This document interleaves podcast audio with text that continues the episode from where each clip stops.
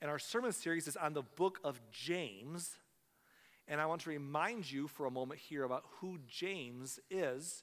There's a couple people in the Bible, or English Bible, the name is translated James uh, in the New Testament.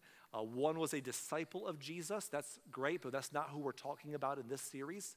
The other is the brother of Jesus, and that's who we're talking about the half brother of Jesus. After Jesus was born, and Mary and Joseph had a bunch of more kids together from, that point on, uh, James was born with his brothers and sisters and grew up with Jesus. He was the brother of Jesus, but he did not believe on Jesus. He was a skeptic. He was. Uh, he just, I mean, how hard would it be to believe that the guy you grew up with is somehow the Messiah, the Savior of the world? I mean, really, apart from our spiritualizing things later, it'd be hard to, to wrap your mind around that. I don't care what, how much your mom loves your older brother more than you or something like that. You know, I'm sure it was hard for James to get his mind around that. So when Jesus started his earthly ministry at around the age of 30, James was still skeptical, as were Jesus' other siblings. And uh, Jesus was telling everyone that he, he was there to die for the sins of the world, to pay our sin debt, and that he was going to rise again on the third day to conquer death. J- James, Jesus had told everyone that, but most people weren't listening or understanding because most of the people in Israel at that time were looking for the coming Messiah to be a political savior to set them free from Roman rule, to make their nation of Israel great once more, and all these things that they had their aspirations towards that were earthly and not spiritual. And so when Jesus said he was a Messiah and he was going to die, instead of conquer, he was going to die. Instead of kill, he was going to give his life and then rise again. People didn't understand that. People didn't get that. They thought, well, no, we want a political savior. And that can't be the Messiah. And James was really skeptical. He didn't believe a word of it. But then Jesus went and did what he said he was going to do. He pulled it off. He died on the cross. They watched it happen. Three days later, he's walking around for the next 40 days after that with in front of family and friends and 500 other people or so that saw. And it changed everything for everyone. It changed everything for the, the early church exploded onto the scene. But one of the people that was transformed by the resurrection of Jesus Christ was James. James became a believer in his brother who he didn't used to believe. And James wasn't just a believer, James became a leader, a leader in the early church. He became a man who, unlike the 12 disciples who kind of were naturally in a position to lead in Jerusalem, as the church grew and then scattered, James actually emerged as an influential voice and a pastor, probably the lead pastor, if you want to use that term, of the church of Jerusalem. And eventually he would be killed in Jerusalem by the very people who uh, crucified Jesus. My, my, microphone's doing weird things up here, excuse me. And uh, I think I have some kind of a weird dangly thing here distracting me on my headset. This is not good for the uh, sound equipment here. All right, ignore that. Pay no attention to the man behind the curtain. All right. Anyhow, um, James would eventually give his life. But before he did, this brother to Jesus, who became a believer and a leader in the church, wrote a letter to the uh, church, uh, to the church, to churches everywhere, to Christians everywhere in all sorts of cities all over the place. And in this letter, he addressed a whole bunch of topics that we are studying together this summer. Now, that was my too long of an explanation for what we're doing this, with this series on James. And as much as that took me a few minutes to re- re- restate, if you want to hear the full backstory to James, including all the scriptures about who James is, we spent a whole week on May 16th doing that. You can catch it online on Facebook Live or our website on audio. And I encourage you to uh, check out the story of James there. But for today, we're going to continue studying his book, The Letter of James. We finished chapter one last week, and um, we're going to start chapter two. We're going to read through James chapter two, verses one through nine today. But in order to help us set up chapter 2, we're going to go back and start with the last verse of chapter 1 that we studied last week. Because last week, without reiterating this too much, James was talking about how that many of us confuse what is true righteousness with self righteousness. A lot of people, we believe we're righteous, but we have a very unrighteous righteousness. Like it's an angry. He basically said human anger does not produce the righteousness God desires. He warns about people who are, who are who speak first and think later, who are quick to get angry. And he said we should be quick to listen, we should be slow to speak, and we should be slow to get angry. And he said there's a righteousness that God desires, but a lot of times the righteousness that we feel we have is an angry, righteous indignation that is not from God. It is fleshly, even if we spiritualize it.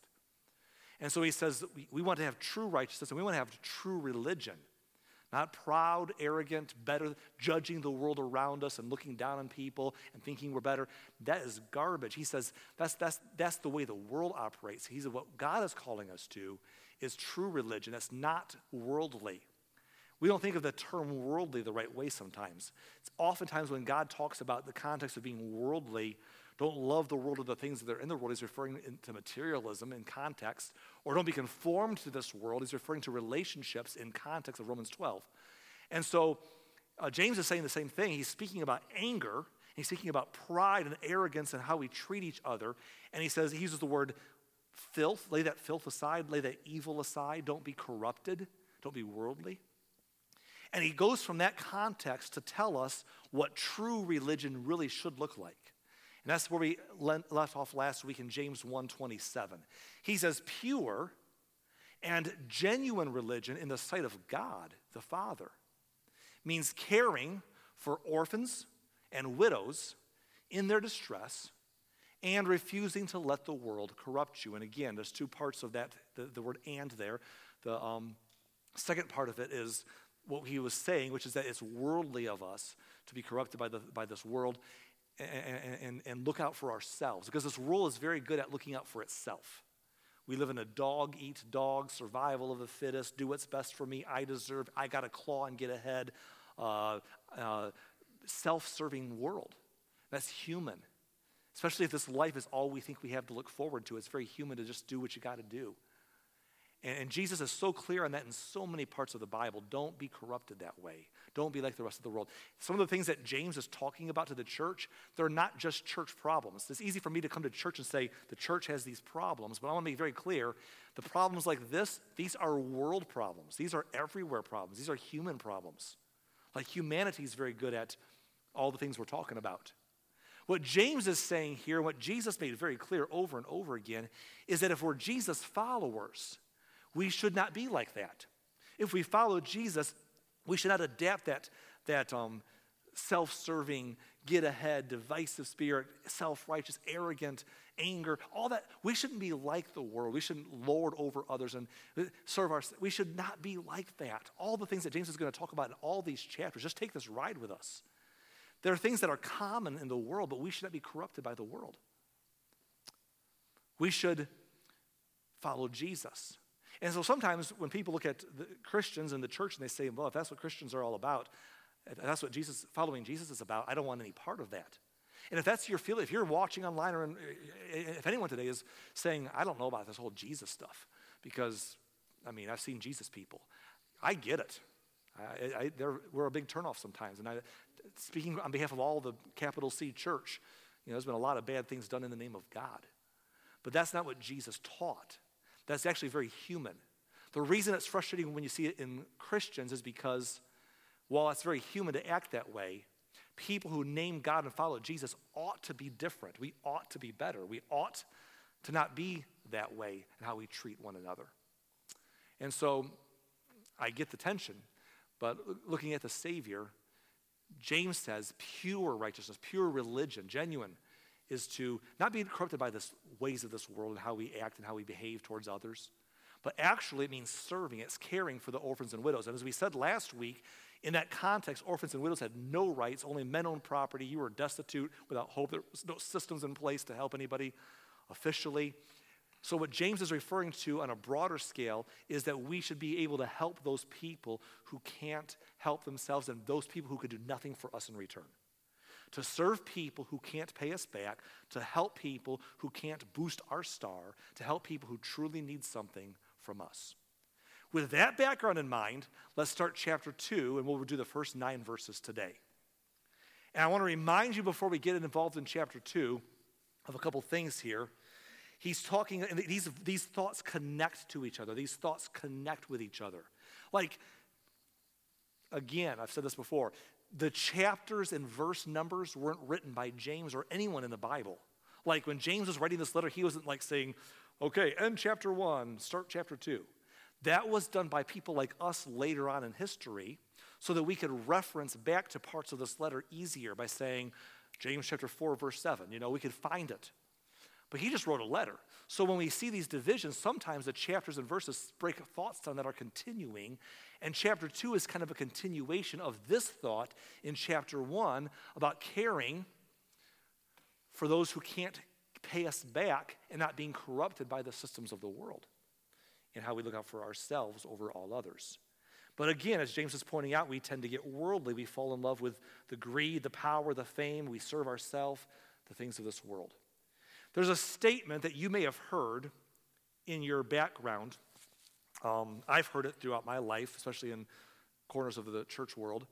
And, and, and it's, it's, it's a cliche that I know why it's there and it's not completely wrong, but it's not really well worded. It can convey the wrong message as well. So it's good and bad. Let me just tell it to you. You've probably heard it. The statement goes like this Sometimes we can be so heavenly minded that we're no earthly good. Have you ever heard that statement before besides me? Anybody else? I've heard, okay. Sometimes we be so heavenly minded that we're no earthly good. I know what they're trying to say. What they're trying to say is that some people can be so mindful of things, especially that they forget to be any good to anyone else. But I don't think this statement is accurate because I don't think the problem is that people are too heavenly minded. I think that the problem in, in the statement is trying to say what, what it should say better is there are people who are religiously minded. They are basically very earthly religious. Like they are, they are they're no earthly good because they have a, built a religion that names God, but basically leverages their own power, their own authority, their own strength, and they want to be so. They, so they, in the name of God and religion, they're so mindful of that stuff, but they're, they're no earthly good. But it's not, that's not, not being heavily minded. Because I think if we were mindful of what Jesus did and what he taught and what he did for us, we would be a lot of earthly good. The problem is, is that we get earthly minded and we make our religion to be worldly. We make our religion to be earthly minded, which means it has to benefit me.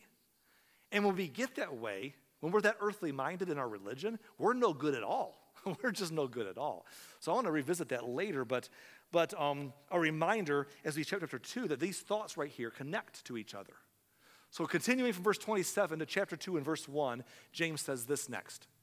He says, My dear brothers and sisters, how can you claim to have faith in our glorious Lord Jesus Christ if you favor some people over others? It's a powerful statement in so many ways. My dear brothers and sisters, how can you claim to have faith? Isn't that good? It's the whole cultural thing.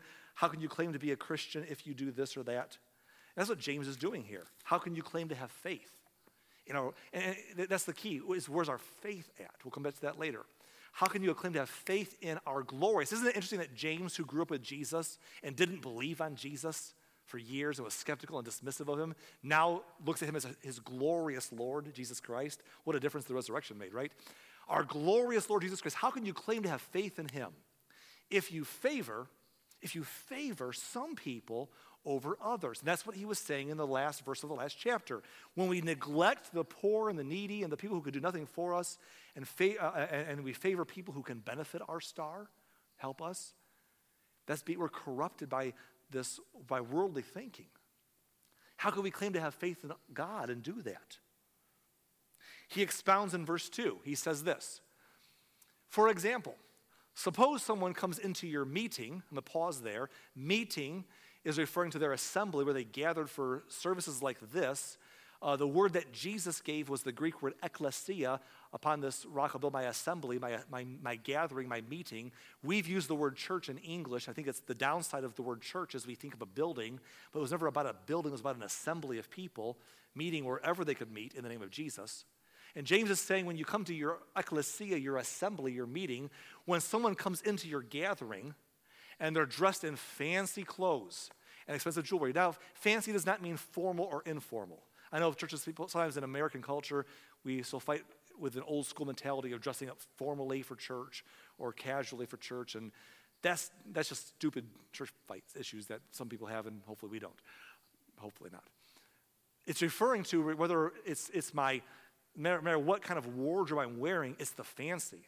I could be in a very expensive designer casual clothes or formal clothes.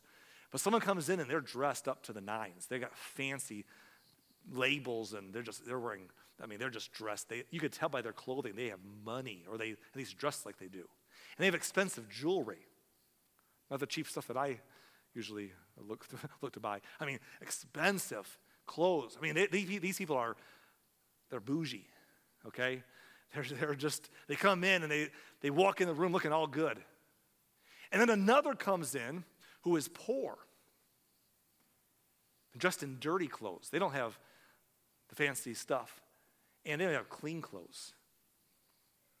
There are obviously two classes of people in the world's economy coming into the building, coming into the meeting, wherever that's at. And James says, suppose this happens. Verse 3.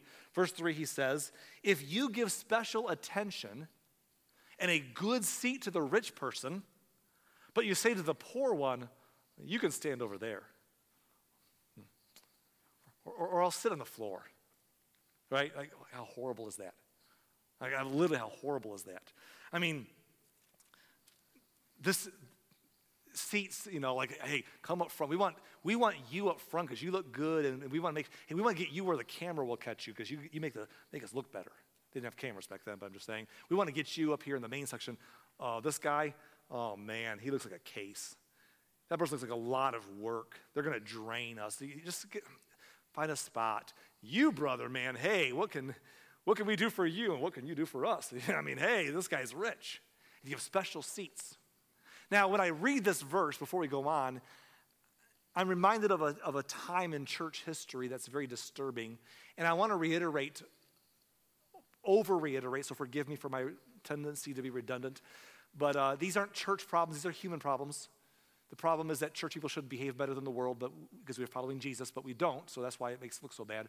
So when I put out a church problem, it's a human problem. Humans have always favored those who could get them a farther ahead in life. People have, humans have always said, What can you do for me? Can, can me helping you make me rich or famous or popular or wealthy or powerful or give me a promotion, get me more stuff, get me ahead in life? Humans have always favored the wrong people in their own circle. So it's not a church problem particularly, but it's easy to pick on people who name Jesus and don't figure out how to do it better. So, one of the sad things you read about in history, in the European church and in the American church, this country, in its early years before, you know, centuries ago, um, was sad is you hear stories about people, what they used to do, maybe you know this, people could come and they could buy their pews. They said they didn't have chairs, they had pews. I think that's a funny term, by the way. I know that that's how churches used to be. We have pews. Who named them pews? And he has a terrible name.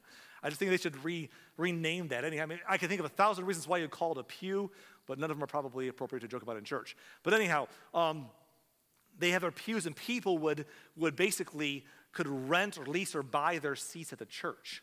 And the idea was that maybe they helped pay for them or whatever, but basically it was a status thing.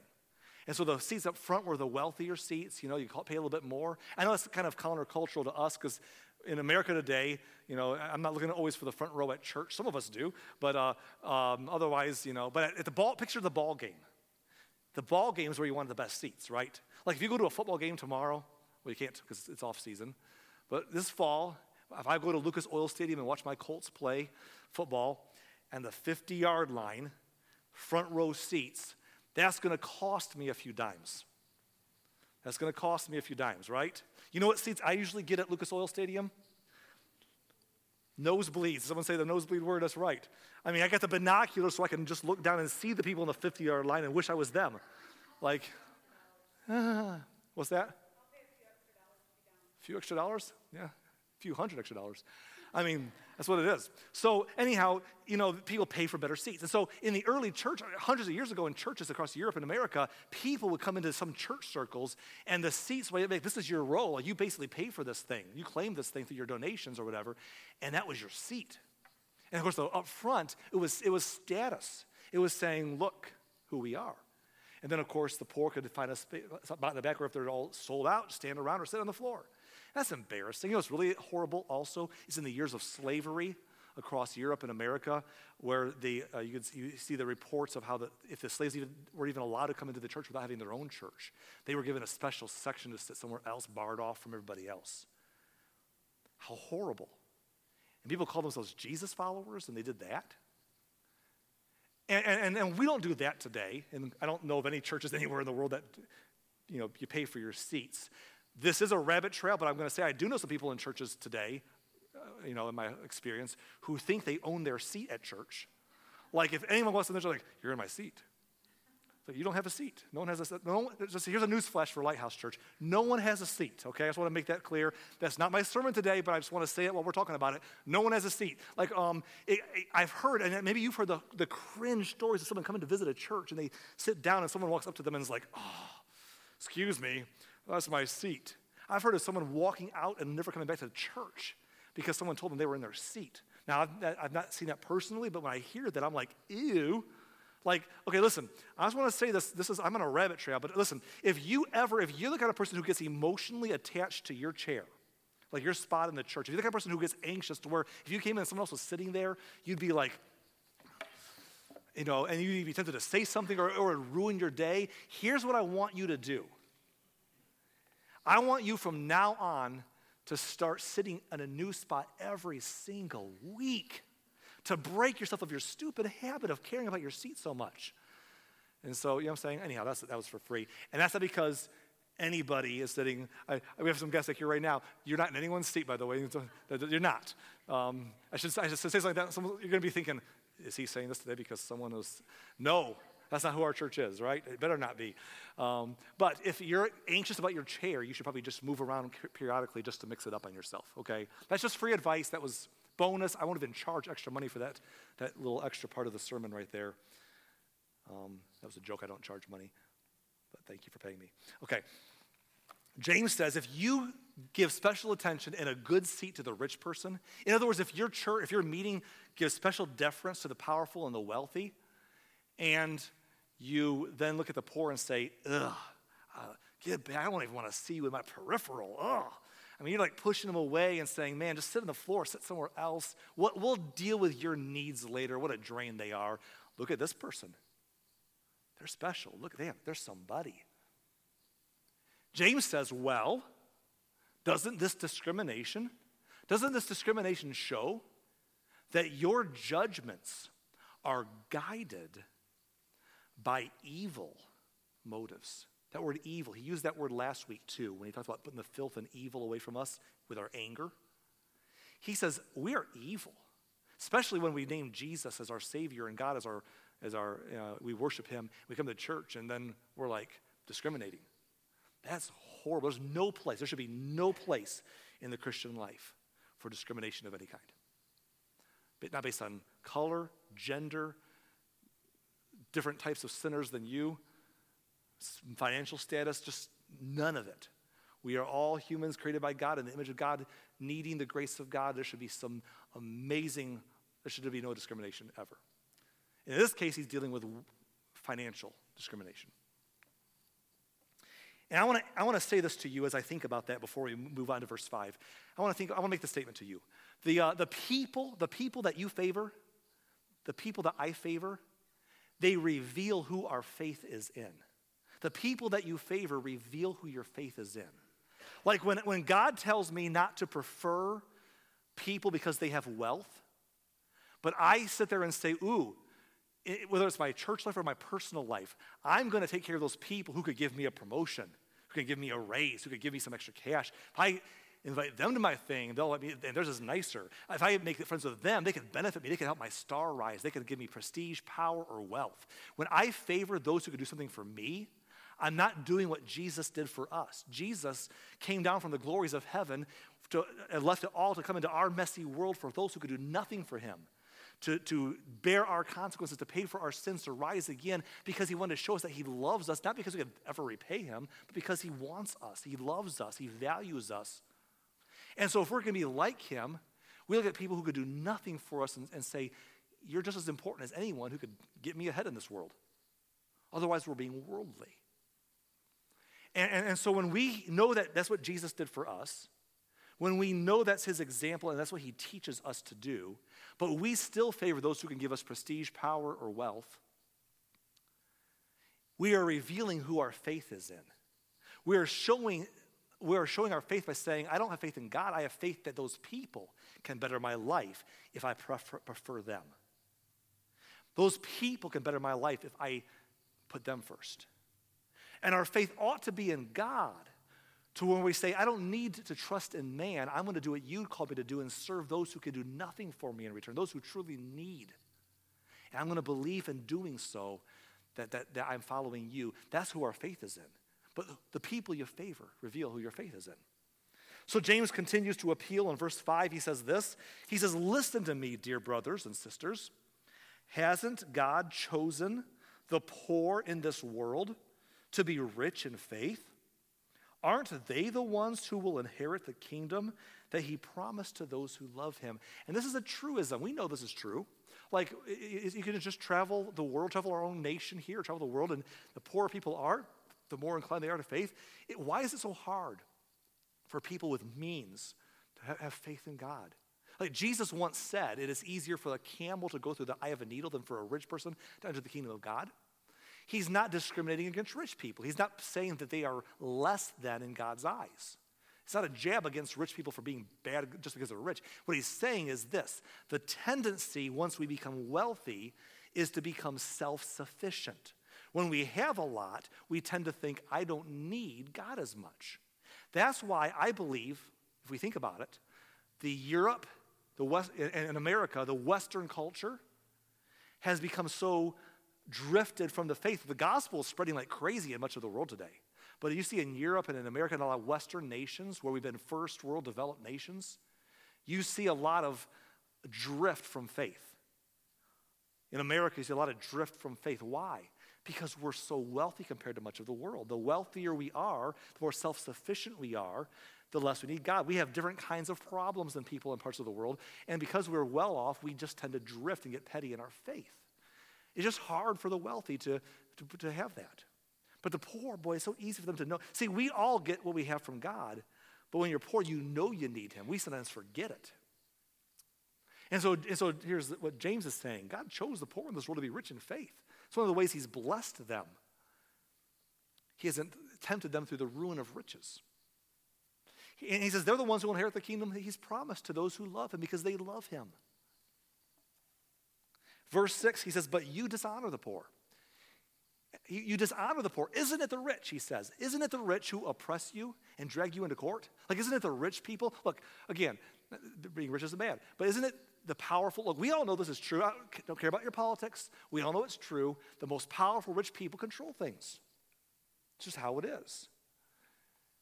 And I mean, they, you can, they can legislation, they can, they can pay for the best lawyers to get out of the most trouble, they can, they can take advantage. I mean, they have all the tools to get ahead, to stay ahead. They have the, the, the money and the systems in place, whether it's investing in better and faster than you can, or whether it's, uh, you know, getting ahead in, in legal. I mean, it's just the money favors, you know, the, the system favors the people with money. In the world, it's always been that way. And James is like, you're, you're catering to people who oppress you. And into court is why? Why are, you, why are you catering? Why are you favoring the rich? While they're rich and while the poor around them are not cared for. And I don't want us to miss this. This is so important because this is why we favor the rich. Some of us would be like Arlen or James. That is why I favor the rich because they can drag me into court. Like that's why I do it. I'm terrified. Like you got to you got better dance their dance and sing their song. I mean, that's why we do it because they're somebody. They can make a difference. They, I would be. It's like the mean kid in school, the mean girl at school. Some of you guys went to school and there's the mean girl, and no one wanted to be on her wrong side because, because she terrorized whoever she was putting down. So everyone was her friend out of fear to be on the wrong side of her in the bad day, you know. And sometimes like, I got to be friends with the people I'm afraid of. And so you're in, the rich. I mean, they can help me get ahead, but they can also hurt me if I'm on the wrong side. That's why we favor them. But again, where's our faith at? Are we serving those who can get us ahead or not put us down? Or are we serving those who truly need help like God served us and called us to do as well? Like we should be better than that. And then James even adds this in verse 7. He says, Aren't they, the rich, are they the ones who slander Jesus Christ, whose noble name you bear? In other words, as Christians, we should be bearing the name of Jesus like a banner. And, and that ought to matter to us. And we ought not be okay with it being slandered through our own life, through our own bad example of how we live as Christians, but by others, we ought to be like, no, this is who Jesus is. He's good. He's a savior. We got good news to bear, and we are, we're positive about it. We're representing it well, and we aren't for it being slandered by us or by anybody, including those who are trying to impress by hiding our faith. Like, this is better than my Cubs shirt, you know? Like, this is like, I'm a Jesus follower. He's awesome. He's Lord. Let's worship. Let's raise our hands. We bear his name. And we want to live like him in this world. See, we tend to get it all backwards. And this is what James is saying today. And as we study this letter, we're going to see James say a lot of different things. But what he's saying today, and kind of last week at the end, is that we get it all backwards. We get it all turned around. We fear the powerful, forgetting that God is more powerful. We desire wealth, forgetting that God owns it all. We live for this life, forgetting that there's another one to come. We're impressed with the wealthy, forgetting who it is that God sees as rich in his economy. We desire status, forgetting that the highest banner to carry is that of the Lord Jesus Christ. And we just called, and he's trying to reset the faith community. As he said earlier, how can we claim to have faith and miss this? I know that's the way of the world, but let's not be corrupted by the world. Let's be followers of Jesus. Let's love unconditionally. Let's show a better way. Let's not be angry like last week. Let's not be quick to talk and slow to listen. Let's do the opposite. Let's, let's love. Let's serve those who can't help us back. Let's care for others. Let's not show favoritism and preferential treatment. And then James closes in the last two verses that we'll see today. He closes this section by calling us to the royal law. In verse 8, he says this Yes, indeed, it is good when you obey the royal law as found in the scriptures, love your neighbor as yourself. To which, if you were with us last week, we kind of set the stage up for this last week. But I want to remind us someone could have raised their hand. And someone near James could have been James, you made a typo. He wasn't typing though. You made a right, righto. You made a righto here. Um, you said the, the royal command was love your neighbor as yourself. James, didn't you mean, didn't you mean the first part too? Isn't the great commandment to love the Lord your God with all your heart, soul, and mind? And love your neighbor as yourself? You missed that first part. But again, we've been saying this for some time. Jesus, when he gave the summary of the Hebrew law in those two commands, love God and love your neighbor, love others, he was not making two, he was saying they go together. In other words, the way we love God is by loving others. We can't divorce that. You don't love God and somehow treat people bad. You just can't do that. So remember when Jesus was going to the cross the next day, his last night with his disciples, he gave brand new marching orders. He gave brand new marching orders before he went to the cross. He wrote a new command. Like, you don't do that unless you're God, and he was God. So he wrote new command, new marching orders. And he said, Here it is love one another as I've loved you. He didn't even address the love God part. Because the idea that we see in the New Testament, the thing that we see in the Christian scriptures is that we're called to have faith that God loves us, have faith in God's love, and because of it, to love Him by loving each other the way that He loved us, by serving as He served us. And so, as you'll see throughout the New Testament, everything in the New Testament writing is built on that ethic that Jesus gave us to love each other. And so, when James says the royal law, he wasn't missing the mark here. He was like, this is it. This is the whole summary. Love your neighbor as yourself. This is what we're called to do if we believe, if we have faith. What did he say earlier? We claim to have faith in God, that He loves us, that He's there. Then love your neighbor as yourself. That's the royal law. And it's good when we obey it. Verse 9, but if you favor some people over others, you are committing a sin. That word sin is not always favorable in modern culture and sometimes in churches, I guess. And those who do like to talk about the word sin usually like to say, we're going to still call sin sin. They usually mean all the other people that they don't like their, their types of bad behavior. We should still call their sin sin. But James is good at calling our sin sin. Isn't that fun? He says, we're committing a sin when we do the things that we think aren't that big of a deal, but God thinks are a very big deal when we favor some people over others. That, my friends, is a sin. He's, we're guilty of breaking the law. Say, well, that's kind of harsh. But he, at the beginning of this chapter, in verse 1, if we were to go back, don't turn it on the screen, but if you were to look back at verse 1, you'd see him saying, How can we claim to have faith and favor some over others? Now he's saying, When we favor some of our others, we're committing a sin. Elsewhere, he'll tell us, Whatever is not of faith is sin. We're called to not sin, but to have faith in God by not being favorites, having favorites, not showing favoritism, not being prejudiced, not being discriminatory to anybody. Otherwise, we're guilty of breaking the law. What law? The law of Christ, the new command, the new marching order of Christ, the royal law. The, the last thing he gave his, his followers before the cross. Love each other the way I've loved you, in the way that I've loved you. Love your neighbor as yourself. Don't break that law. So, as we wrap up this portion of our studies today, before we sing some couple songs and go home, make some announcements. As we wrap up this portion, I want you to think about it this way. If we would just think like God thinks, and we, we can, we have the mind of Christ through the scriptures here. If we would see what Jesus taught us to do and what Jesus modeled for us to do, and get in God's mindset, we're told to seek first the kingdom of God and his righteousness the kingdom of heaven. The kingdom of heaven is not just some far off mystical place, it's God bringing his kingdom into our world here as well. It's, it's, it's both forever and it's now. It's being heavenly minded. Here's what I want to say to us as we go today. If we were more heavenly minded, we would do more earthly good.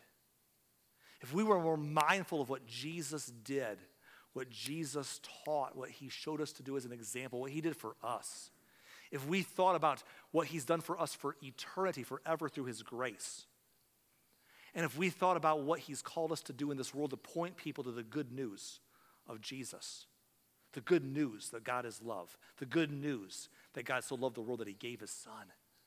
If we were more heavenly minded and we appreciated what that meant for us and what God showed us through His example and His word, if we were more heavenly minded, we would do more earthly good. We would help more people. We would serve. We would give of ourselves. We would sacrifice the way He did. We would serve the way He did. We would love the way He did. We would be good. We would actually be a force of good. Boy, when Christian people who name Jesus can be a force of good in this world and how they serve their community, as they serve other people, as they help those in need. And people say, wow, why are you doing this? I'm doing this because I'm serving you because God loves you, and so do I because God has served me and God has served you. I have good news for you.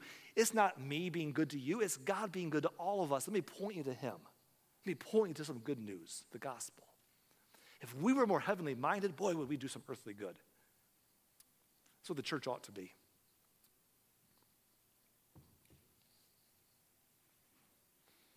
So, yeah, that's fine, but if I do that, who's going to get me ahead in this world? I got to take care of the people who have prestige, power, and money.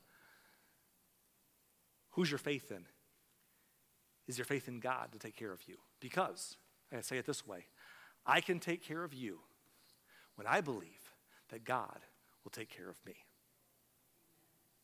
I'm free. I don't need to worry about who I got to impress and who I got to get ahead in this life. I don't have to fight the fight that be the worldly system to get ahead and dog eat dog survival. I, I can put all that game aside and believe that God will take care of me, and therefore I'm free to take care of you. If we can figure that out, if we be that heavenly minded, we do some earthly good. But it comes from our faith. It comes from our faith that God will take care of us. Let's be people of faith. Let's prioritize, honor, pursue, and serve what God has modeled for us through Jesus Christ.